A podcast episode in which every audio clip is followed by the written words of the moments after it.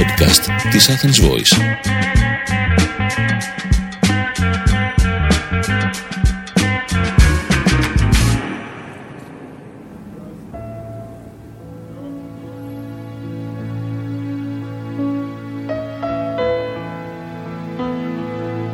Ακούτε τη σειρά «Τα μονοπάτια των άστρων» του Διονύση Σιμόπουλου. Συζητήσεις με τον Μάκη Προβατά.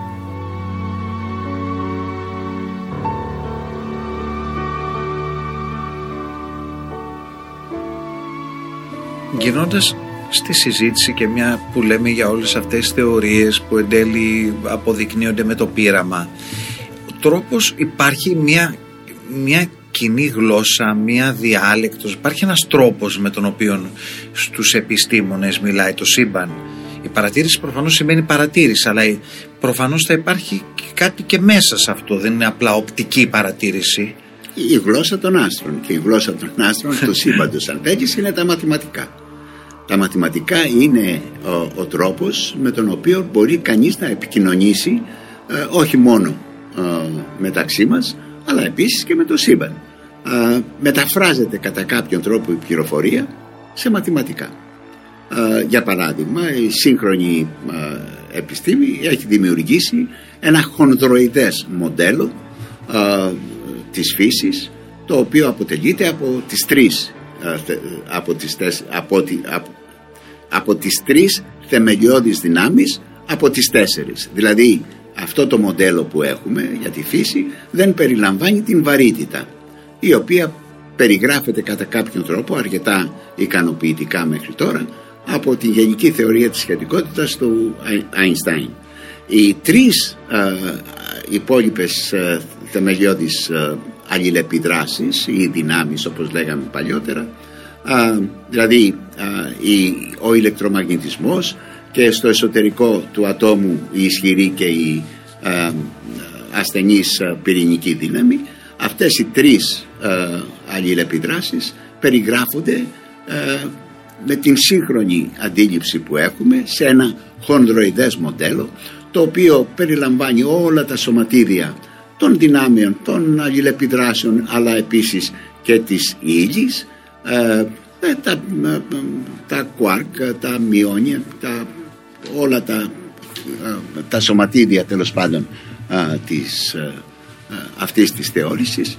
Και φυσικά επίσης έχουμε και ένα επιπλέον σωματίδιο το περίφημο σωματίδιο Higgs το οποίο είναι ένας μηχανισμός κατά κάποιο τρόπο που δίνει σε όλα τα σωματίδια α, της ύλης και των αλληλεπιδράσεων που δίνει την μάζα τους. Με ποιο τρόπο δηλαδή αποκτούν αυτά τα σωματίδια την μάζα που έχουν.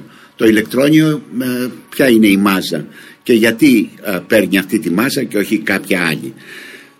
Είναι σαν να λέμε ότι αυτό το σωματίδιο Higgs δημιουργεί ένα είδος ε, παχύρευση της θάλασσας μέσα στην οποία κολυμπάνε όλα τα άλλα σωματίδια και ανάλογα με τον τρόπο με τον οποίο κολυμπάει το κάθε σωματίδιο παίρνει και την αντίστοιχη μάζα.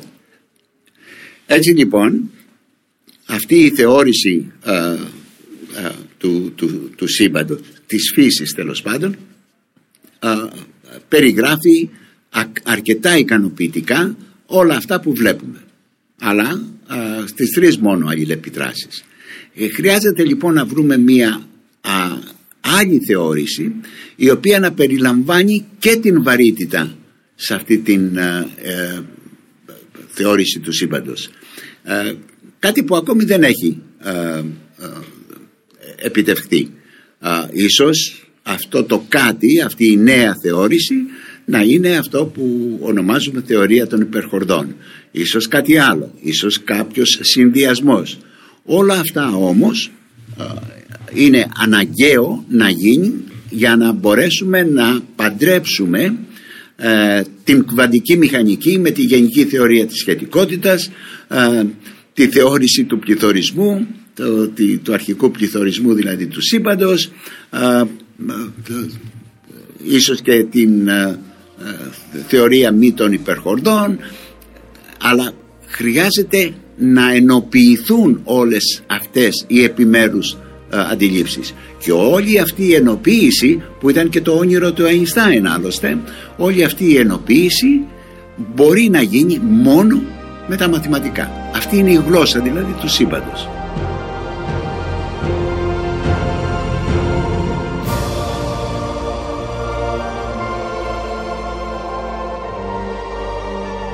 Μια που λέτε βαρύτητα δεν είναι εντυπωσιακό ότι η δύναμη η οποία κρατάει τη σελήνη εκεί επάνω ψηλά και δεν πέφτει εντός εισαγωγικών και η δύναμη η οποία ρίχνει το μήλο το, που δεν είναι πραγματικό αλλά που έριξε το μήλο στο, στο κεφάλι του Νεύτωνα ή που έριξε οτιδήποτε, που ρίχνει οτιδήποτε είναι ακριβώς η ίδια, είναι η βαρύτητα.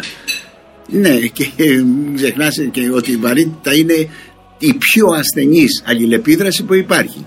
Μιλάμε για 100 τρισεκατομμύρια τρισεκατομμυρίων ε, φορές πιο αδύναμη από τον ηλεκτρομαγνητισμό. Η βαρύτητα είναι απειροελάχιστη σε σύγκριση με τον ηλεκτρομαγνητισμό για παράδειγμα.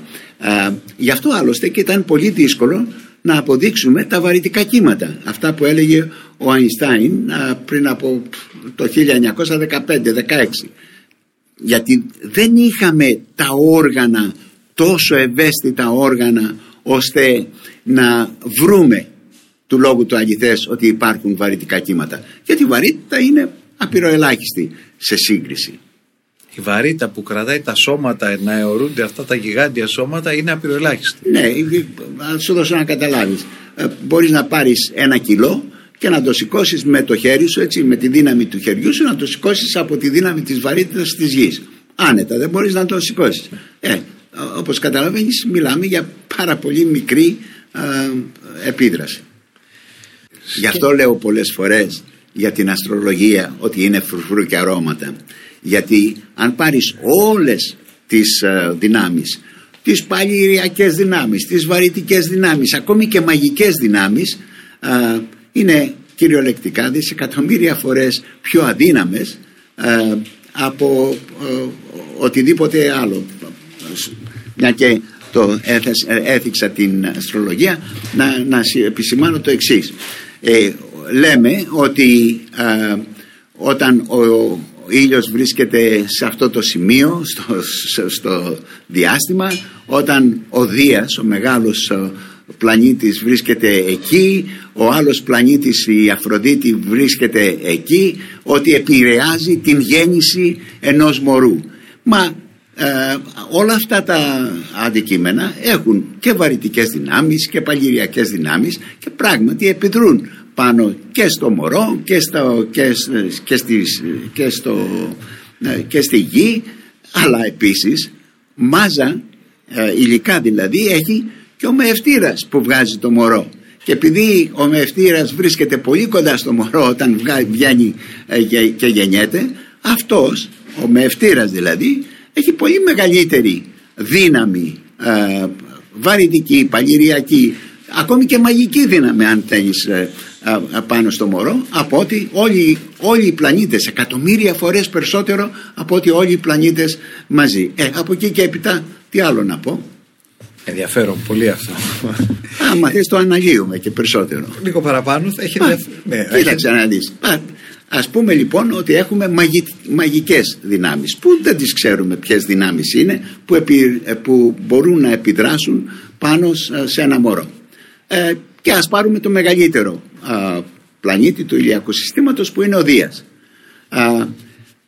αν παρομοιάσουμε σε μέγεθος τον Δία με μία μπάλα του μπάσκετ και την τοποθετήσουμε στον, στο, στο Χίλτον τότε αντίστοιχα η γη μας θα έχει το μέγεθος ενός κερασιού και θα είναι τοποθετημένη στο κέντρο του, της πλατείας συντάγματος. Αυτή η απόσταση ας πούμε η αντιστοιχεία των αποστάσεων. Έχουμε λοιπόν τον Δία στο Χίλτον με τη μορφή μιας μπάλας του μπάσκετ και το κερασάκι στην πλατεία συντάγματος στη γη μας. Ε, έχει καμία σημασία εάν γεννήθηκε κάποιος στα Γιάννενα ή γεννήθηκε στο Λονδίνο ή στη Νέα Υόρκη όταν οι μαγικές δυνάμεις από τον Δία έρχονται από το Χίλτον και χτυπάνε το κερασάκι πάνω στη γη ε, ε, ε, στην πλατεία συντάγματος. Οπουδήποτε και αν βρίσκεσαι πάνω στο κερασάκι τις ίδιες επιδράσεις έστω και μαγικές ε, από εκεί και έπειτα τι να πει κανείς ε, ε, οι λάμπες τέλος πάντων στο χειρουργείο που έχει ε, όταν γεννιέται ένα μωρό έχουν ηλεκτρομαγνητική ακτινοβολία που είναι εκατομμύρια φορές μεγαλύτερη από την ηλεκτρομαγνητική ακτινοβολία όλων των άλλων πλανητών πάνω στο, στο μωρό. όλα αυτά είναι πλέον αποδεδειγμένα από εκεί και έπειτα ο καθένας μπορεί να πιστεύει ό,τι θέλει. Και όπως είπα και κάποτε το να πιστεύεις ό,τι θέλεις είναι δικαίωμά σου. Δεν μπορεί κανείς να σου πει όχι αλλά μην θεωρούμε ότι είναι και η πραγματικότητα. Η επιστήμη αντίθετα που απαιτεί απόδειξη ε, η επιστήμη αποδεικνύει πλέον την ύπαρξή της σωστά.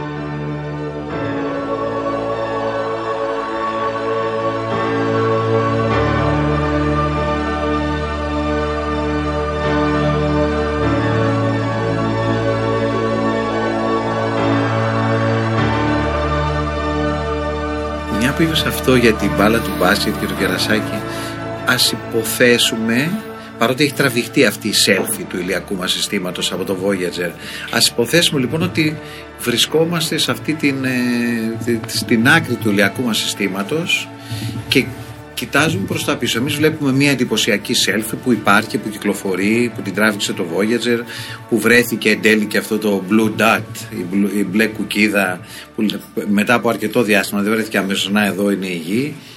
Ε, ένας επιστήμονας όπως εσύ, τι ακριβώς βλέπεις αυτό, τι, τι ακριβώς επιβεβαιώνει βλέποντας όλο αυτό, σε αυτή τη selfie, όλο αυτό το, το χάος στα δικά μας μάτια; αυτό, αυτό που έλεγε και ε, ε, στην ε, βίβλο, ε, στην Παλαιά Διαθήκη. Ματιώτης ματιωτήτων τα πάντα ματιώτης.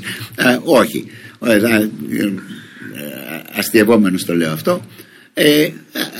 Καταλαβαίνουμε ορισμένα πράγματα. Καταλαβαίνουμε τη μικρότητά μας ότι δεν είμαστε παρά ένα πυροελάχιστο κομμάτι αυτού που ονομάζουμε σύμπαν. Ένα ούτε καν σκόνη στο σύμπαν δεν έχουμε εμείς δεν είμαστε στην ουσία. Εκείνο που επίσης κατανοούμε με μια τέτοια φωτογραφία είναι αλλά και την μεγαλειότητα την μεγαλοσύνη του ανθρώπου που κατόρθωσε να κατανοήσει όλο αυτό το σύμπλεγμα του, των ενός τρισεκατομμυρίου γαλαξιών παρόλο που τώρα τελευταία πριν από μερικές ημέρες α, αποδείχθηκε ότι ίσως να μην είναι ένα τρισεκατομμύριο γαλαξίες αλλά μερικές εκατοντάδες δισεκατομμύρια γαλαξίες στο σύμπαν. Μόνον. Μόνον. Όπως έλεγαν παλιά και στους επιταγές. Μόνον. Ακριβώς. Ναι. Είμαστε όμως ένα τίποτα, μία σκόνη, αλλά όπως έχεις πει είμαστε αστρόσκονοι αστρόσκονοι γιατί γεννηθήκαμε ή μάλλον αποτελούμαστε από υλικά τα οποία γεννήθηκαν στο, στο εσωτερικό των άστρων. Α, αποτελούμαστε φυσικά από α, υδρογόνο που γεννήθηκε στη γέννηση του σύμπαντος όπως είπαμε και επίσης από άλλα χημικά στοιχεία α, όπως είναι το άζωτο, ο άνθρακας και το οξυγόνο τα τέσσερα, τα τέσσερα κύρια χημικά στοιχεία που αποτελούν το σώμα μας τα οποία γεννήθηκαν στο εσωτερικό των άστρων με τις διαδικασίες της ε, μεταστοιχίωσης. Ε, φυσικά υπάρχουν και καμιά τριανταριά ακόμη χημικά στοιχεία που αποτελούν το σώμα μας αλλά έτσι σαν αλατοπίπερο, έτσι για ποικιλία δηλαδή. Ωραία. Γι' αυτό λέω ότι είμαστε αστρόσκονοι. Και δεν το λέω εγώ, φυσικά είναι και προηγούμενοι συνάδελφοι που το έχουν αναφέρει και το έχουν επισημάνει.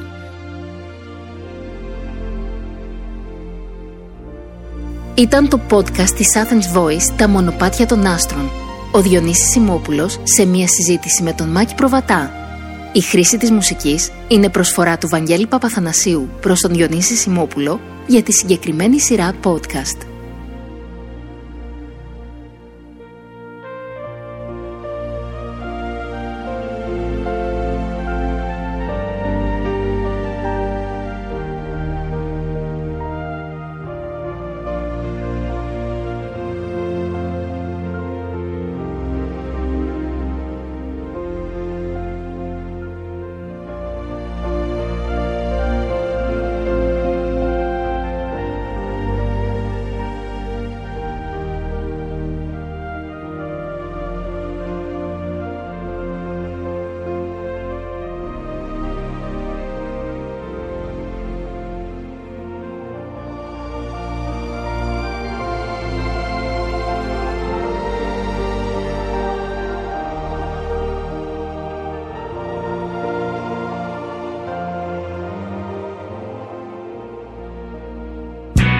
Ήταν ένα podcast από την Athens Voice. Μπορείτε να ακούσετε τα podcast της Athens Voice στο athensvoice.gr και στο Spotify, στο Apple Podcast και το Google Play Music.